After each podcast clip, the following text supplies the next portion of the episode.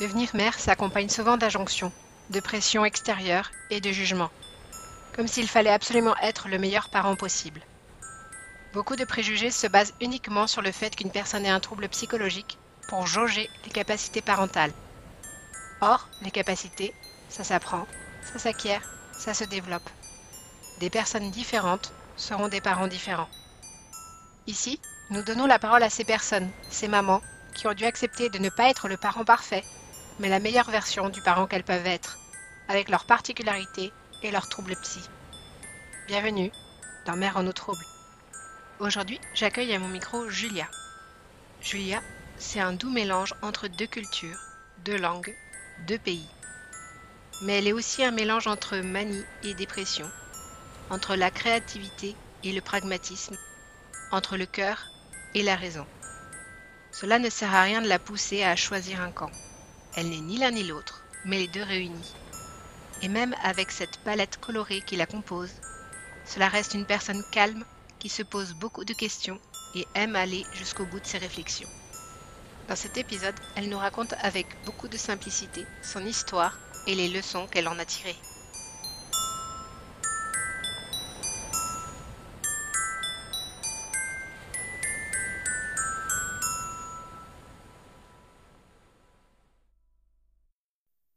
Julia.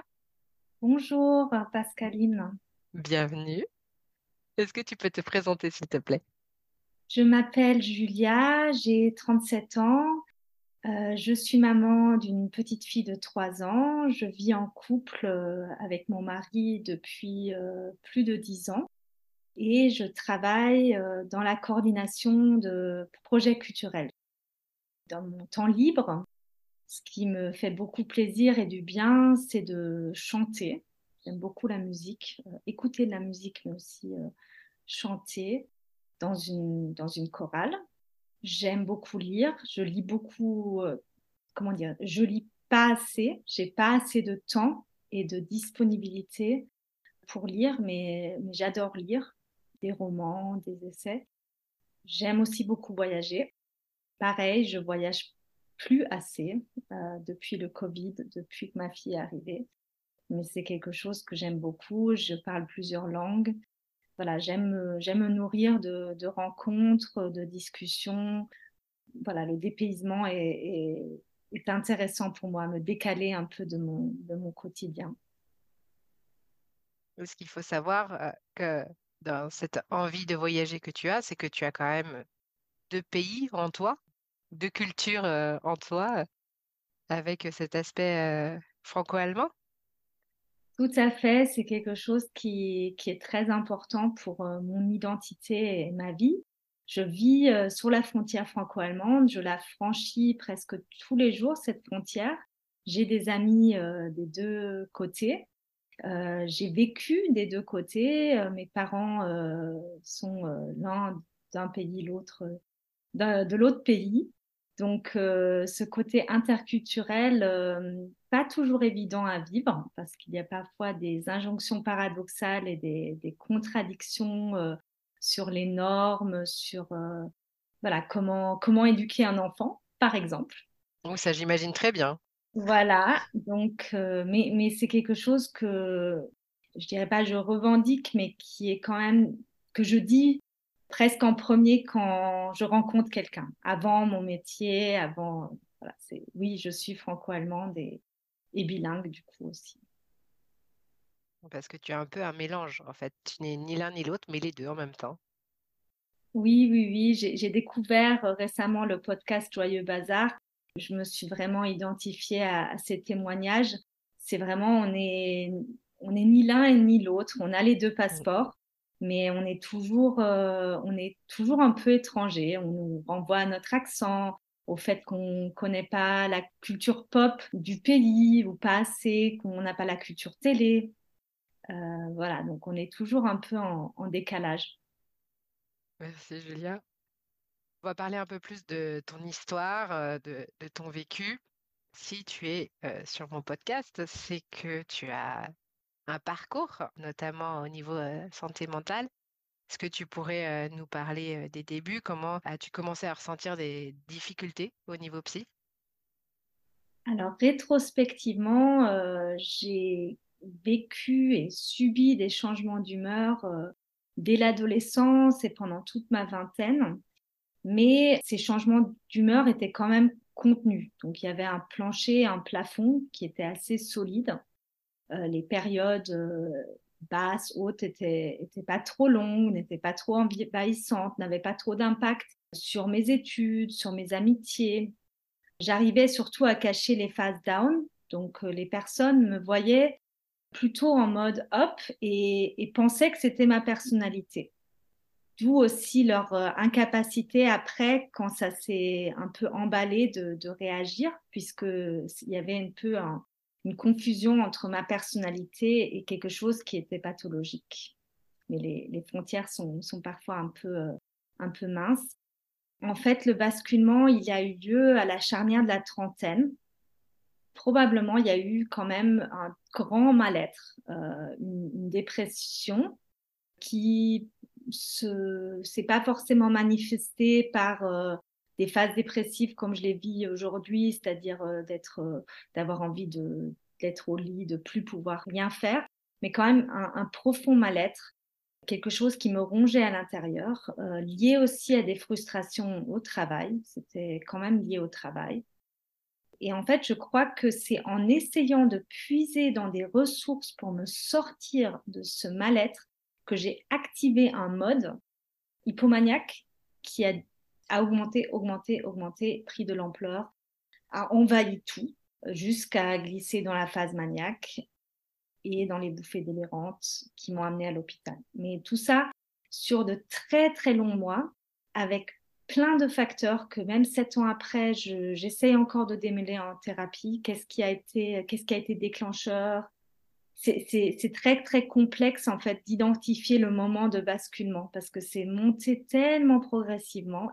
Il y avait quelque chose, il y a toujours quelque chose dans ma personnalité, quelque chose, oui, un peu à tendance hypomaniaque. Je peux m'enthousiasmer facilement.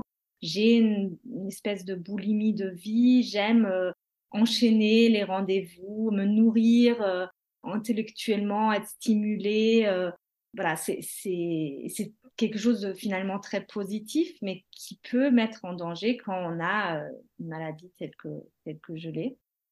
Et pour faire le lien avec la thématique du, podcast, en fait, à l'époque, j'avais vraiment une accumulation de projets.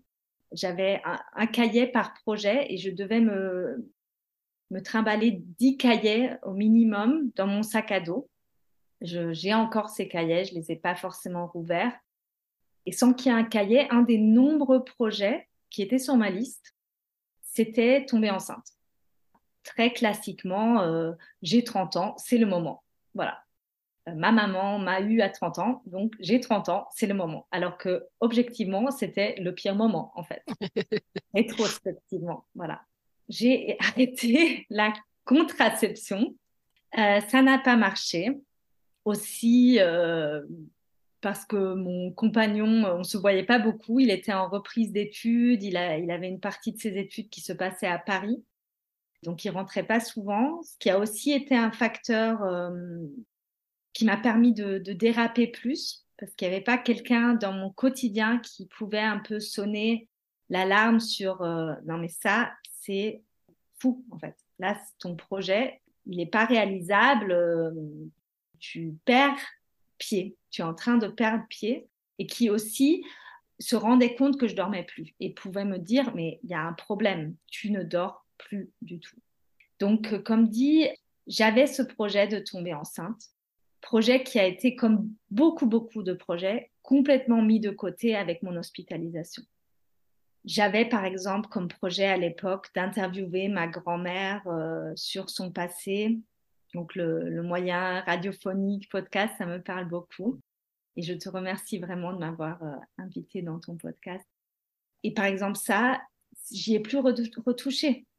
Alors que je sais que quand elle sera décédée, j'aurai ce regret. Et j'ai dû en fait renoncer à beaucoup de projets, dont la maternité, pour un moment, puisque j'ai pu finalement, à travers euh, un accompagnement thérapeutique, aussi euh, la prise de médicaments qui me posait beaucoup de problèmes au début, mais cette béquille chimique m'a permis de vivre avec la maladie et de plutôt bien vivre avec. Et je ne parlerai pas forcément de rétablissement parce que j'y suis pas encore complètement, mais voilà, j'ai pu composer avec la maladie et du coup, le projet de maternité, de devenir maman et de vivre cette expérience qui pour moi, personnellement, me semblait essentielle pour, euh, pour ma vie, pour euh, notre couple, pour ma famille. Je voulais pas renoncer à ça. J'ai renoncé à beaucoup de choses, mais ça, non. Et du coup, j'ai pu effectivement euh, oser surmonter mes peurs, mes craintes et me dire ça sera possible, ça sera possible. Ça me fait peur, comme, comme tout changement, comme tout. On ne maîtrise pas, on maîtrise pas le moment quand on tombe enceinte. Ça a pris euh, beaucoup de temps pour moi. Mais ce qui n'était pas plus mal parce que ça m'a encore permis de cheminer plus euh, sur la connaissance aussi de moi-même, de, mes phases. Euh. Et finalement, quand je suis tombée enceinte, c'était le bon moment. C'était c'était un bon moment un, moment, euh, alors pareil, euh, euh, je sais pas, mais j'étais quand même dans quelque chose assez stable. Voilà. Et je pense que c'est aussi le fait que je sois tombée enceinte à un moment stable qui a quand même aidé. C'est pas automatique, mais le fait que ma grossesse et le postpartum soient plutôt aussi stables, que ça me déstabilise pas, parce que quelque part j'avais, j'étais dans une bonne constitution à ce moment-là. Parce que du coup, à ce moment-là, tu avais les capacités de gérer la grossesse, de gérer euh, cette évolution, ce changement. Et, ça aussi, c'est important parce que quand on sait qu'on a des humeurs qui vont très souvent changer, trouver le beau moment, c'est pas évident. Comme tu l'as dit, déjà, il faut que notre corps soit prêt, il faut que notre tête soit prête. Et quand les deux en même temps doivent être alignés, c'est pas évident. Donc là, c'est vrai que c'est déjà un bon départ. Et du coup, donc, ta grossesse, comment euh, tu as vécu l'arrivée de ce petit enfant euh, en toi? J'étais très, très heureuse. Ça a été un peu compliqué euh, et je pense pas que ça soit tellement lié à ma maladie, mais peut-être un peu quand même. J'ai dû quand même convaincre mon mari d'avoir un enfant il est, il est plus âgé que moi. C'est quelqu'un qui est très sensible à l'état du monde et ce qui nous attend en termes de, de changement climatique notamment. Et oui, la paternité, c'était pas forcément quelque chose qui faisait partie de ses plans. Voilà. Donc il y a quand même eu, eu, ça comme, pas obstacle, mais quelque chose à, négocier. Après la grossesse, ben, quand j'ai su que j'étais enceinte, c'était un grand bonheur. Je suis tombée enceinte pendant le premier confinement. Voilà, donc c'est un bébé, bébé Covid. Et ce premier confinement, c'est peut-être aussi pas pour rien que vraiment je sois, je sois tombée euh, enceinte à ce moment-là parce que je, paradoxalement, j'ai vraiment bien vécu ce premier confinement j'avais une, hygiène de vie très très saine. Je cuisinais beaucoup. Je faisais du yoga tous les jours. On avait une dérogation pour aller dans notre jardin, donc on jardinait énormément. Donc en fait, même d'un point de vue image, je, semais des graines et c'était vraiment un moment où j'arrivais à vivre le jour le jour parce que on ne savait pas ce qui allait se passer. Et ça, j'ai jamais réussi dans ma vie et même là, j'ai réussi plus. Donc c'était comme ça une parenthèse que moi personnellement j'ai très bien vécu et aussi euh, au niveau de notre couple on faisait beaucoup de choses ensemble on passait beaucoup de temps ensemble qu'on n'avait pas eu l'occasion forcément de, faire voilà et ça faisait un an et demi qu'on essayait que j'avais arrêté la contraception et là euh, voilà une très bonne très bonne nouvelle je suis je suis ravie et d'un point de vue physique en fait j'ai eu la chance que ma grossesse se soit très bien passée j'ai été très bien accompagnée d'un point de vue euh, santé mentale par une psychiatre qui, est spécialisée, que je suis allée voir exprès pour le suivi de la grossesse et du postpartum, sur le conseil de ma psychiatre. Donc, euh, c'était très, très précieux. Et aussi d'un point de vue euh, physique par une sage-femme extraordinaire que j'avais mise au courant de, mes, troubles et qui a été vraiment à l'écoute, qui m'a très très bien suivie. Mais tout ça, je sais que c'est pas parce qu'on est accompagné que forcément ça se passe bien d'un point de vue physique ou, mental. Parfois, je me dis, je suis un peu passée à côté de ma grossesse parce que j'étais très occupée, mais pas trop. J'étais juste occupée. Mon corps, j'avais presque pas de ventre. Ça se voyait pas presque.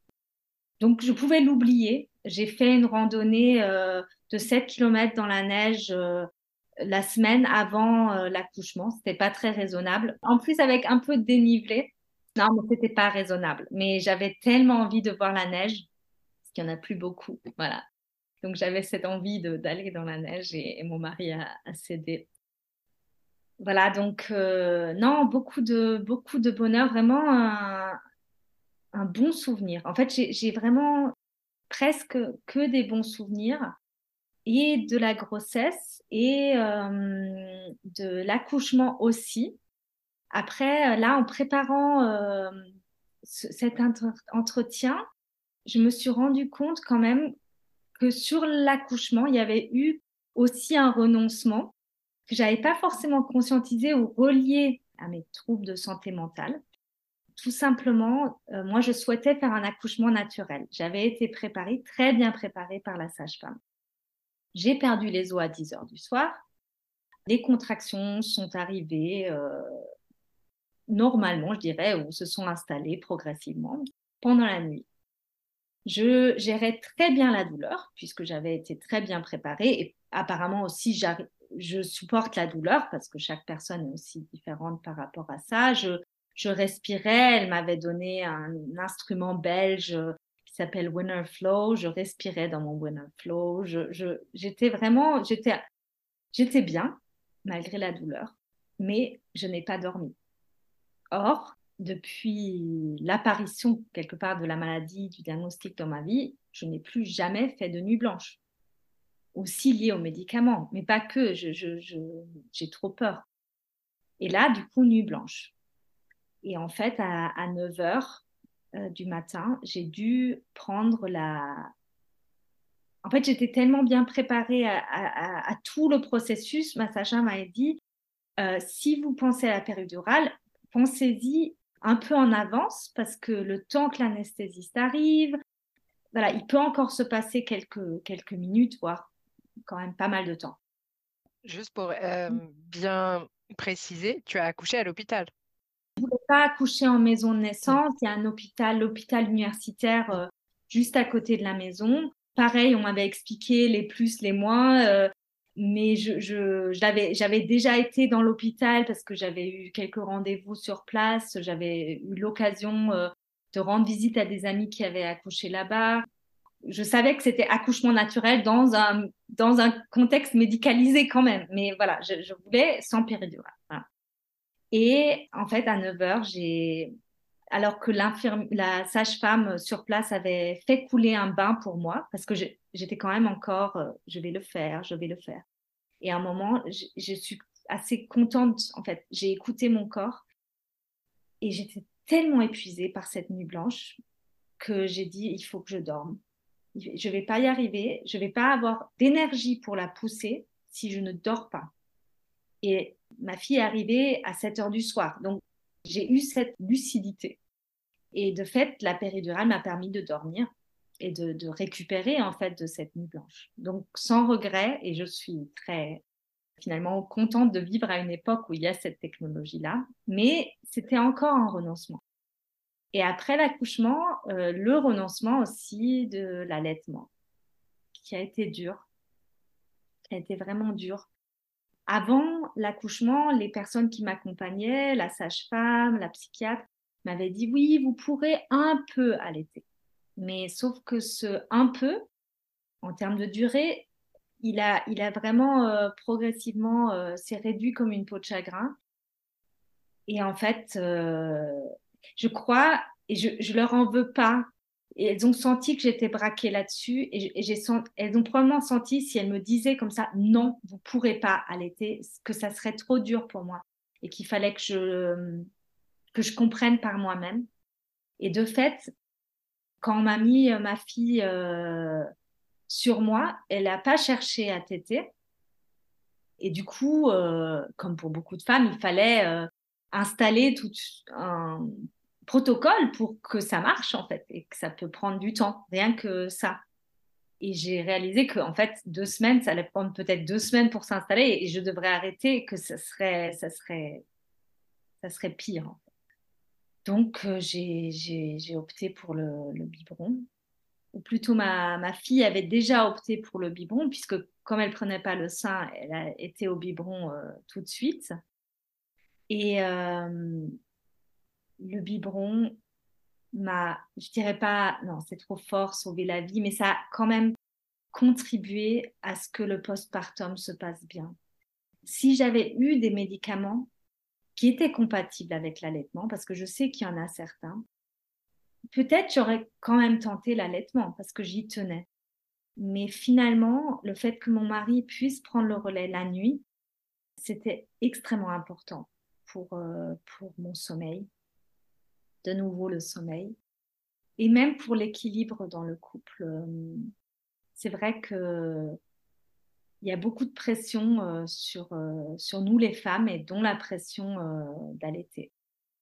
Et c'est des pressions qui viennent de, partout. Mon père est immunologue, donc lui, il m'a, j'ai trouvé ça très très hum, difficile et même vraiment injuste de sa part, pas du tout sensible il a vraiment insisté sur le fait qu'elle aurait un système immunitaire euh, euh, moindre euh, parce que j'allaitais pas. alors qu'il savait, il, y a des personnes qui, qui m'ont posé des questions qui ne savaient pas. Et ces personnes-là, ça a été dur aussi parce que je pense que ça dépend un peu des amis, mais c'est vrai que j'évolue un peu dans ce milieu où oui, on accouche naturellement, oui, l'allaitement, bien sûr, le plus longtemps possible. Et donc, il y a des personnes qui, qui, qui tombais des nues, mais comment tu n'allaites pas? Et j'ai, je suis tombée dans le piège de me justifier, même de dire que je prenais des médicaments à des personnes qui, qui n'avaient rien à savoir, auxquelles je ne devais rien. Et c'est que à partir de que la répétition en fait qui a fait que j'ai un peu développé une stratégie et que aussi mon côté féministe a pris le dessus. Et de dire mais oui, je j'allaite pas. Voilà, et un peu même de l'assumer presque de le revendiquer. Mais ça reste quand même douloureux. Euh, et quand je vois, quand j'ai vu à l'époque, maintenant ça s'estompe un peu, mais je voyais des amis l'été, ou des inconnus l'été, ça me faisait un pincement au cœur. Et voilà, après, c'est des pensées qui sont pas constructives. Ma fille est très, très attachée à son père. Et parfois, je me dis, ah, mais si j'avais allaité, peut-être ça aurait équilibré les choses. Bon, des pensées qui sont, qui sont là parasite en fait. Mais ça, ça, peut, ça peut arriver. Parce que de fait, euh, mon mari, euh, non seulement voilà, il, faisait les biberons, mais il se levait la nuit. Et il se lève toujours la nuit. Euh, c'est-à-dire que ma fille, on a eu la chance qu'elle faisait ses nuits à partir de six semaines. Et bien sûr, quand elle est malade, et elle est souvent malade, mais comme tous les enfants, c'est mon mari qui se lève mais ça me réveille quand même. Ça me réveille quand même et ces interruptions de sommeil ont un impact euh, sur ma santé. Dès que je dors mal, je, ça, me, ça me déséquilibre en fait. C'est très très euh, mathématique et automatique. Et c'est important de le dire. C'est pas par fainéantise que c'est ton mari qui se lève la nuit mais c'est parce que toi, tu as besoin de dormir pour pouvoir fonctionner, pour pouvoir être la mère de ton enfant. Comme tu le disais juste avant, on a, on met énormément de pression sur les mamans pour euh, paraître un, certain type de maman, pour pouvoir avoir certaines capacités, notamment, tu vois, comme tu disais, au niveau de l'allaitement. Quand on a un traitement, ça doit passer au-dessus. Il y a, certes, il y a le côté défense immunitaire qui a été prouvé au niveau de l'allaitement, mais si toi, tu n'es pas capable d'être au quotidien au meilleur de ta forme à cause de ça, c'est ça qui doit primer parce qu'en fait, tu as le quotidien aussi à gérer. Euh, moi, j'ai entendu une sage-femme me dire une fois une phrase qui m'a marqué énormément. Si le choix de la maman, c'est donner le biberon ou balancer l'enfant par la fenêtre, eh ben on choisit le biberon et c'est tout. Il n'y a pas à négocier. Les gens ont tendance à trop se focaliser sur euh, la partie immunitaire de l'allaitement mais il faut pas oublier que ben, derrière l'allaitement, il y a une femme et que cette femme doit tenir tous les jours. Et si elle tient pas, ben, elle, elle va être en danger, son enfant va être en danger, sa famille va, va être en danger. Donc, c'est une question de sécurité et c'est très important soutenir les mamans comme toi qui font ce choix. Et si vous avez, vous êtes des mamans qui êtes dans ce cas, qui devaient faire ce choix, sachez qu'on est là pour vous parce qu'on sait que c'est pas évident comme choix et que vous n'avez pas à vous justifier. Parce que c'est un choix déjà difficile à faire.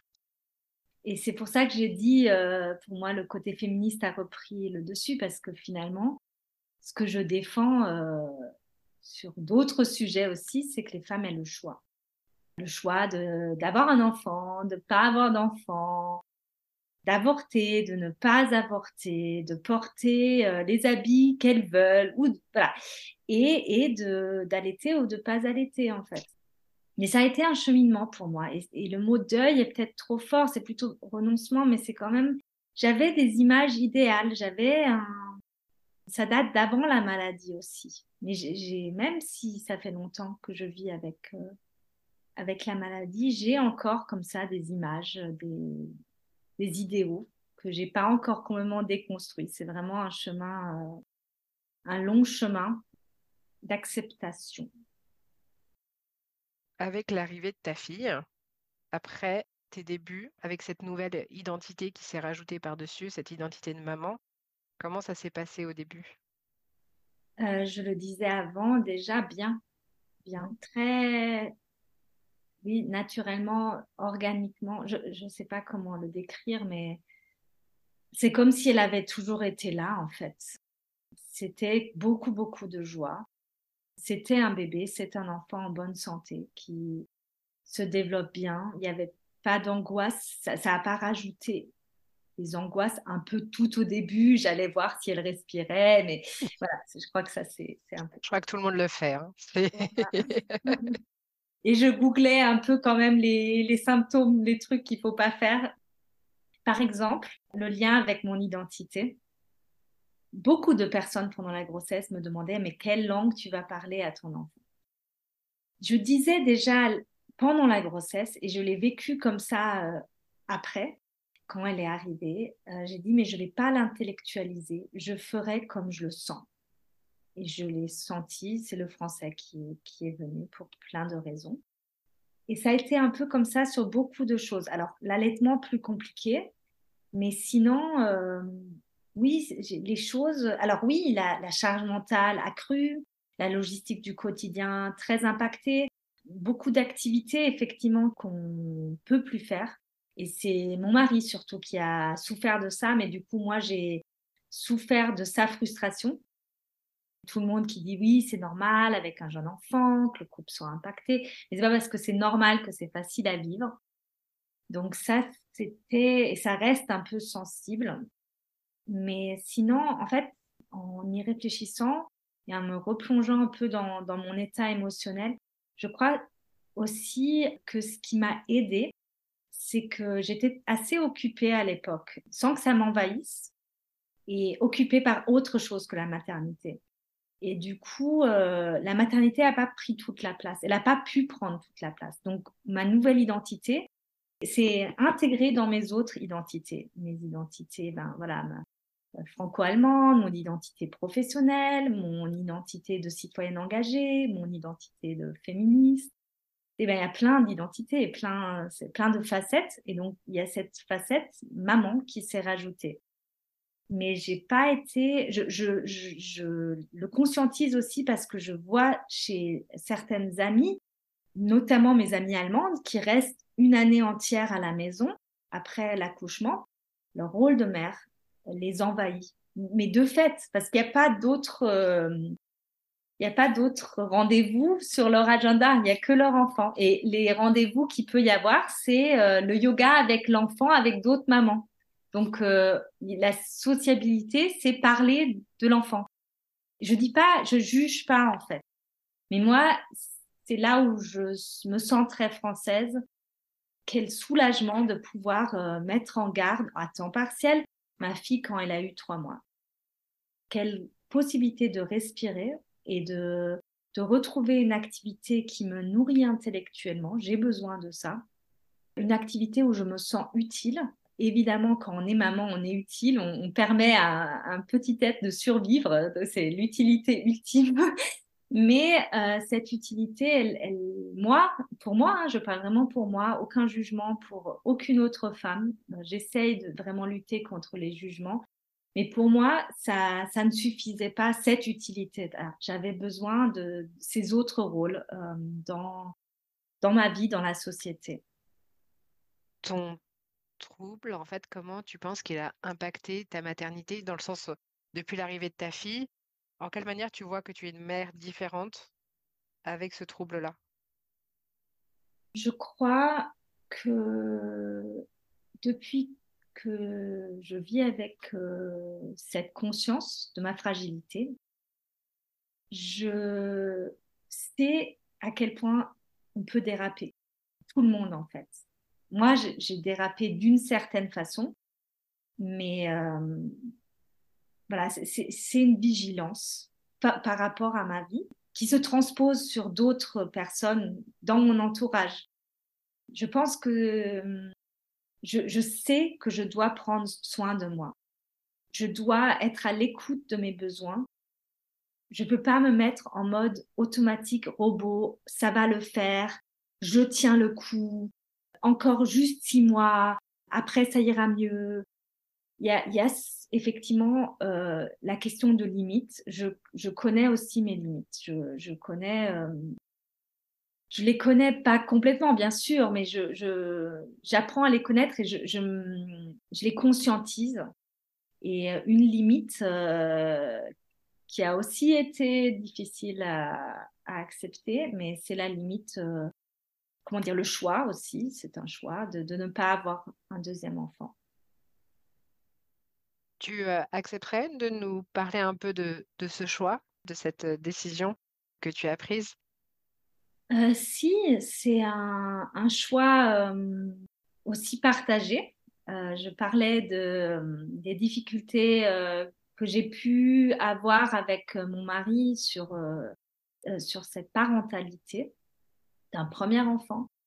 Et le deuxième enfant, je sentais que que je pourrais, euh, je pourrais essayer de, le convaincre et mettre de l'énergie là-dedans et me dire non, mais c'est vraiment important, regarde, toi, tu as eu trois frères et sœurs, moi, ma sœur est tellement importante pour moi, la, la fratrie, c'est un enrichissement incroyable euh, pour la vie. Euh, de cheminer ensemble, de pouvoir supporter ses parents ensemble, de pouvoir débriefer sur tous les défauts des parents, de tout ça, quoi de partager un vécu qui qui est quand même, qui sera toujours plus fort qu'une amitié. Différent, en fait. Pas plus fort, mais différent. Mais je sais que mon mari, c'est lui qui se réveille la nuit. C'est lui, quand je vais pas bien, qui fait la cuisine, qui fait les courses. Je voulais pas lui imposer ça, en fait. Donc, il y avait cet aspect-là, donc cet aspect, disons, impact sur le couple, qui déjà était un peu sous tension. Et il y a, oui, je, vois, j'observe autour de moi les, les, les familles, euh, les amis avec plusieurs enfants. Et c'est aussi tout simplement, euh, alors c'est pas multiplié par deux la charge mentale, ça, ça dépend des enfants, mais par exemple aussi tout simplement cette crainte que le deuxième enfant dormira pas pendant deux ans. Ça existe, ça existe. Oui, ça existe. Euh, un enfant qui a des soucis de santé, ça existe. Quelque chose de compliqué qui pourrait déséquilibrer la relation que j'ai avec ma fille et mon mari, euh, et à trois, cette, cette, cette cellule familiale qu'on compose et qui, qui, fonctionne plus ou moins bien. Donc il y a eu, y a eu vraiment cette conscience-là, juste euh, de nouveau une limite et euh, un peu une anticipation. Et c'est frustrant parfois de vivre par anticipation, pas du pire, mais de quand même de, mettre de côté une, joie de vivre, une impulsivité. C'est quelque chose qui, fait partie de mon caractère. J'en parlais avant, euh, qui peut rendre une confusion avec des phases hypomaniaques très faciles et une détection de moi-même et aussi de mon entourage compliquée.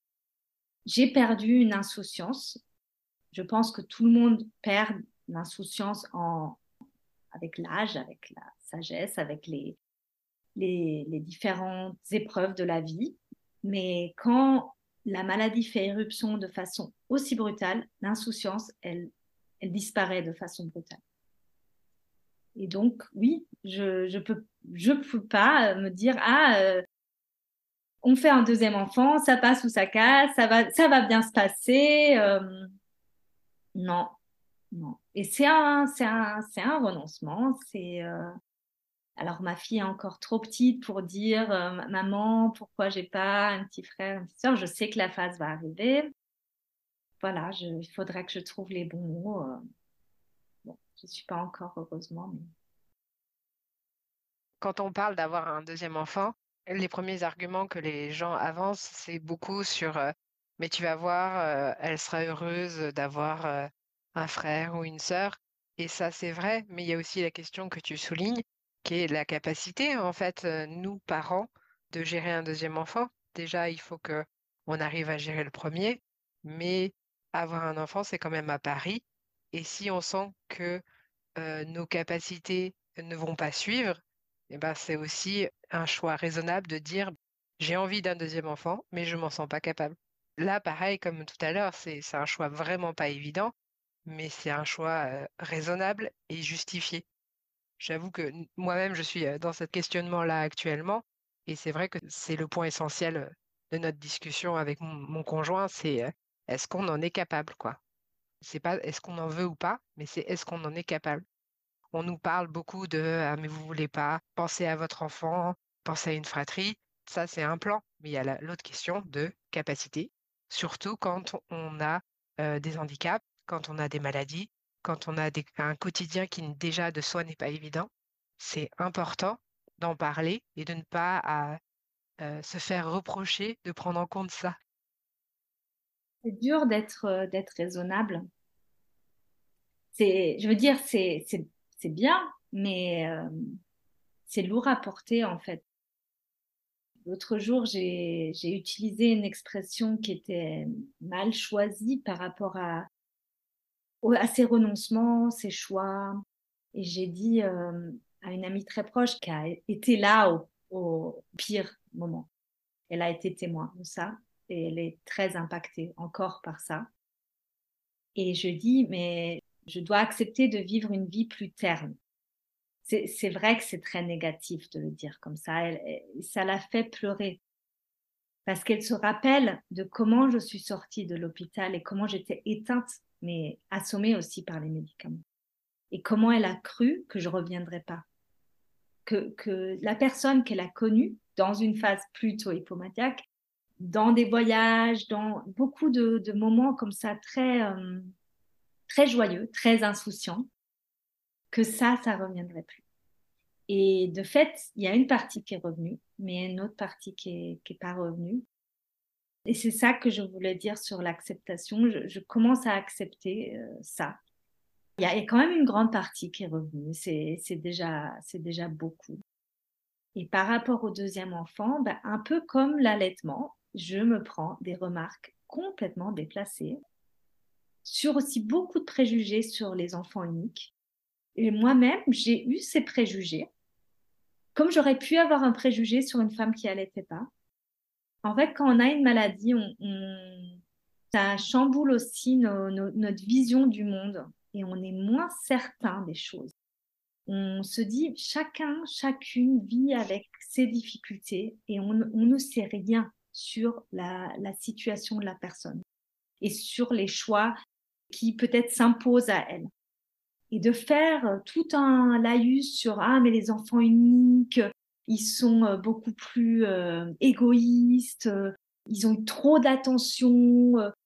Oui, oui, certes, mais voilà, ma fille sera enfant unique et on, fera en sorte que elle est, par exemple, ce qui m'est très important, mais enfant unique ou pas, c'est qu'elle ait d'autres euh, personnes référentes dans sa vie que ses parents. Je lui transmettrai l'importance de l'amitié. Je, lui donner des ressources pour que sa vie soit euh, remplie de joie et que effectivement il y aura pas la fratrie, mais il y aura d'autres choses. Mais c'est incroyable comment euh, on, est jugé par rapport à une norme. Et cette norme, elle s'applique à la santé mentale, mais elle s'applique à plein, d'autres, euh, plein d'autres champs de la vie. Tu as posé la question comment la maladie impacte ta maternité? Mais on peut aussi poser la question comment la maternité impacte la maladie? Et une chose là que je vis actuellement, euh, vraiment, c'est ma situation aujourd'hui, c'est que cette charge mentale accrue, cette, ces to-do list à n'en pas finir, euh, cette logistique euh, pro, perso, euh, maman, couple, là on déménage, beaucoup de choses, que ça, ça active un mode efficace qui puise dans quelque chose qui peut être hypomaniaque. C'est pas automatique, mais c'est comme ça on abat, on abat les, on, raye les points sur la to-do list de façon trop, trop rapide. Et en fait, c'est comment décélérer en étant maman avec ce trouble. Comment euh, mettre le frein et accepter euh, la procrastination. En fait, dire bon, c'est pas grave, ça sera encore des pâtes ce soir. Euh, toutes les mamans ont une charge mentale. Toutes les mamans se mettent, et, et, beaucoup de femmes aussi qu'elles n'ont pas d'enfants, dans, dans du multitasking. Parfois, tu dis, ah, mais c'est naturel pour les femmes. Non, hein, c'est pas naturel. c'est un mode de survie. Mais ça, ça épuise le cerveau et ça met en danger la santé mentale de, de tout le monde. Mais quand la santé mentale, elle est déjà plus fragile, je pense vraiment qu'il faut, il faut freiner et, et dire non. Dire non quand il y a des personnes qui sollicitent. C'est se dire non euh, c'est encore ma thérapeute l'autre jour qui me disait, vous, ne savez pas dire non. Et c'est vraiment un point sur lequel je dois travailler encore. Euh. J'ai pu dire non à, à l'allaitement, je suis en train de dire non au deuxième enfant, mais c'est aussi dire des micro-noms. Quelqu'un me dit ah mais on pourrait euh, sortir, on pourrait se voir là, et moi qui dis ah oui j'ai deux heures de trou dans mon agenda. Oui ça marche. Non, non, non, en fait. Je vais, je vais lire ou je vais faire autre chose pour redescendre. Et pourtant, nos enfants savent si bien dire non. Ah oui, ouais, c'est vrai qu'il faudrait s'en inspirer. Est-ce que tu parles à ta fille de euh, ta santé mentale, de, de ta problématique à toi? Pas encore. Pas encore mais je me pose des questions de comment lui en parler. j'ai commencé à, chercher des ressources, des personnes ressources, mais aussi des, livres. Voilà, il y a beaucoup de choses qui existent en fait dont j'avais pas connaissance. C'est clair que je veux lui en parler. Je veux lui en parler à différents âges de la vie. Je veux un jour lui dire tout en détail. Mais ça, ça sera je sais pas à quel âge, ça sera, ça sera peut-être même dans sa vingtaine. C'est extrêmement dur à entendre et, et, c'est des émotions pour moi aussi de le raconter. Donc ça, je ne veux pas du tout lui imposer ça. Mais je ne veux pas que ça soit un tabou. Je ne veux pas qu'elle le sache par quelqu'un d'autre, quelqu'une d'autre. Il faudra peut-être que je briefe aussi, j'y pense là euh, en live, mais à mon mari, ma famille, mes parents, que ce soit moi qui ai le choix de ça, que je sois maîtresse de, ce processus. C'est clair que assez rapidement, je devrais lui expliquer quand même, euh, notamment les phases down. Et, surtout, euh, ça, j'ai compris que c'était un message central, que c'est pas de sa faute, que, je l'aime, que là, je suis un peu absente, mais ça ne veut pas dire que je ne vais pas revenir et que je, que je vais l'abandonner ou que voilà, je, je lâche pas, mais ça va moins bien. Alors voilà, il faut que je, faut que je trouve les mots, mes métaphores. On peut aussi beaucoup passer par les, images. Ça, j'ai pris ça comme, comme idée d'autres personnes concernées. Mais non, la réponse, c'est non, pas pour l'instant. Je pense que le, le, le plus important, c'est de parler en vérité, comme tu as dit, de dire la vérité, mais d'adapter à l'âge en fait. On ne parlera pas de la même manière à un enfant de 3 ans qu'un un adolescent, qu'un jeune adulte, et que on peut commencer par un petit peu, et puis après au fur et à mesure, on en parle un peu plus quand l'enfant est prêt. Après, on donne des âges, mais c'est aussi une question de, de capacité, de maturité, aussi de situation, d'en parler au fur et à mesure, pas forcément d'un coup, d'un bloc. Il faut l'avoir en tête à répondre à des questions aussi. Je, crois que c'est pas forcément moi, qui l'ai initiée là, en tout cas quand elle est petite, mais là, depuis cette semaine, elle commence à la phase des pourquoi. Donc voilà, elle, commence à poser des questions. Tu vas voir, c'est rigolo. Ben, je vais te poser les deux dernières questions que j'aime bien poser à, à, chaque personne qui vient sur ce podcast. Est-ce que tu aurais un message à te donner à toi du passé avant d'être enceinte? Oui, ça serait un, message d'espoir, un message euh, de dire tu peux le faire, tu as les ressources pour le faire, tu as un entourage qui te permettra de le faire. Il y a des, il y a des solutions pendant la grossesse. Et le message euh, un peu, pas universel, mais qui est le fil rouge, euh, prends soin de toi. Ma dernière question, si ton parcours en tant que future mère était euh, adapté en film, quel serait le titre du film? C'est pas original. Euh, le premier, la première phrase, titre qui m'est venue, c'est Mère malgré tout. Malgré le diagnostic, malgré ses jugements, euh, malgré les renoncements. voilà, je suis maman aujourd'hui et, je suis une maman heureuse et accomplie. J'aime bien, j'irai voir ce film. bah, merci beaucoup, Julia, de ton temps, de ton témoignage. Merci à toi.